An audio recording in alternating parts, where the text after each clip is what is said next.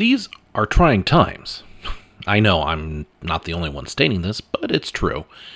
Pandemics, mandates, politics, it's hard to just stay functional with these worldly pressures infiltrating your senses. The world is being divided by its own hubris and ideology. Faith is smack in the middle, trying to keep people from just separating. You know, family, friends, really doesn't matter anymore. And from where I'm sitting, the enemy is doing a great job. So ask yourself, what should I do? Do I keep my faith in God? Do I cower and submit to the enemy and be worldly? Well, I can't make that decision for you. What I can tell you, why your faith in God is a fortress that will withstand both spiritual and worldly anarchy. In this final message of We Are the Guild, we finish strong with our statement, We shall never surrender. To understand why our faith in God allows us to never surrender to the enemy, let's go back to 2008 and what happened the day my company lost $250 million. Yes, that is 250 with six zeros at the end. Uh, this deletion of funds occurred in less than 24 hours.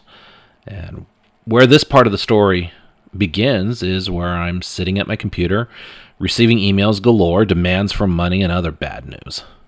At this time, I had just converted to Judaism, rebuilding my faith in God. Now, to understand the story, I was living in a 850 square foot, two bedroom, one bath apartment with my wife of three years and a newborn. I made no salary from my company, and we lived off my wife's salary. I chose to refuse a salary to ensure the health of the company way before the whole 2008 financial crisis you know, new company, I wanted my salary to be reinvested for health and growth. Well, the tide changed in 2008, and now we're selling assets to pay our employees and any other debts. I decided to self delete. Uh, was the only course of action. My multiple life insurances would pay out even on self deletion. So, knowing my wife and kid were financially taken care of, you know, self deletion was definitely on the menu. And as I was beginning the act, uh, a voice in my head yelled, you know, call your wife. Now, I'm alone in my office. My wife is asleep, and the baby is just out for the night. Thank goodness. for those of you who have newborns, you'll understand. Um, and to begin with, I just shrug off the voice, you know, thinking I'm just hallucinating it. And when I begin again, this voice returns louder and is now hurting my head. Call your wife. So I did. My wife runs in, calls my rabbi, and we head over to the mental health clinic. Now, waiting for the clinician, my rabbi tells me these simple but very impactful words God does not make garbage. To this day, these five words run my life. And fast forward to today, and I'm a Christian pastor of a geek church and working with anyone who needs help. Because of the five words my rabbi said to me, I decided to never surrender to the worldly pressures. It reminds me of the people I meet, greet, and interact with daily. However, that being said, you're probably asking yourself, how is it that God does not make garbage, but many people are toxic? Well, the s- simple answer is it comes down to choices. You can choose to flow with the peer pressures of the world or choose to follow your faith in God and see things differently. You know, one piece of advice here all people are toxic to someone. It just depends on your perceptions. A person who wants their entertainment to have a great story, uh, you know, good acting and world building, you know, is toxic to the person who demands entertainment to carry an agenda. So, okay, call me toxic. I personally don't care about the gender of the uh, main character, but when you start plugging an agenda into my games, my movies, or TV shows, guess what? I'm not going to buy your games and I'm not going to watch your movies or TV shows. You know, this is the same reason I ended my career in Hollywood as a child actor. At the time, there was a pressure to make blonde hair, blue eyed kids, and teens the villains in entertainment. I walked away because I chose to be myself instead of a villain, which basically I'm not. And this is why this message is about never surrendering. And this brings us to our, uh, you know the first of our two passages from James. And the first is about challenges in your life. You know, anyone who meets a testing challenge head on and manages to stick it out is mighty fortunate. For such persons' loyalty and love with God, the rewards is life and more life.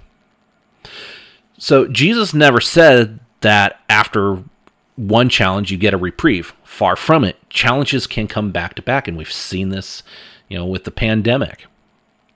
And as you notice in Watch Dogs, while you can choose when to continue the story or do side quests, there is a constant ringing in your ears, quote, about the next challenge. While we cannot stop the back to back pressures in our lives, once these challenges are complete, how do you feel afterwards? Win or lose, you're still alive.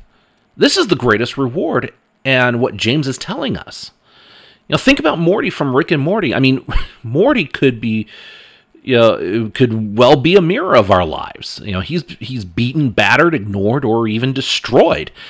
But every time he completes the quote chore de jour, Morty's response to the next is, "Son of a bitch, I'm in." If Morty just added a simple faith in God, how do you how uh, think how much euphoria his emotions would be after completing such adventures? And this brings us to our final passage from James. And it says, So, my dear friends, don't get thrown off course. Every desirable, every desirable and beneficial gift comes out of heaven. So, every battle we face, we need to stay on course. I do not want you to feel uh, how I felt in 2008 sitting at a desk with a knife in your hand. I pray daily now because I truly believe that God stopped my hand. He wanted me to live. I have always stayed the course in all my challenges and have unwavering faith in God. Because of these two decisions in my life, every time I am given a trial, a test, or a challenge in my life, I receive two gifts, not one as James states. The two gifts I receive are wisdom and life. Life is the simple gift. I live another day. It is wisdom from the outcome of that challenge that is a greater gift, in my opinion life always allows me to provide wisdom to others facing similar challenges in their lives. I pass on my experience, my answers, and my thoughts to those who need it. You know, win or lose, I gain wisdom after that challenge, and my wisdom, you know, being transferred to another allows that person to either change the outcome or find that challenge easier. Hence the reason for game guides. So, thank you for listening or watching this final message in our series, We Are the Guild. Our next series is entitled Uncomfortable, where we talk about being uncomfortable in our society and how to break through um, being a follower of Jesus and God. And for this series, um, our game is going to be Dragon Age Inquisition. So, you know, be on the lookout for that. And as always, the Greater Guild is able to stream it and support our communities through generous donations from you. We do not receive nor will receive revenue from Twitch or YouTube or bend to commercial sponsors. So donations are welcome, and for those that do and continue to do so, thank you again from all of us here at the Guild. You know, head to our website, greaterguild.com forward slash give, or to our smartphone app and donate. You can also pick up the audio version on Spotify through our website and smartphone app.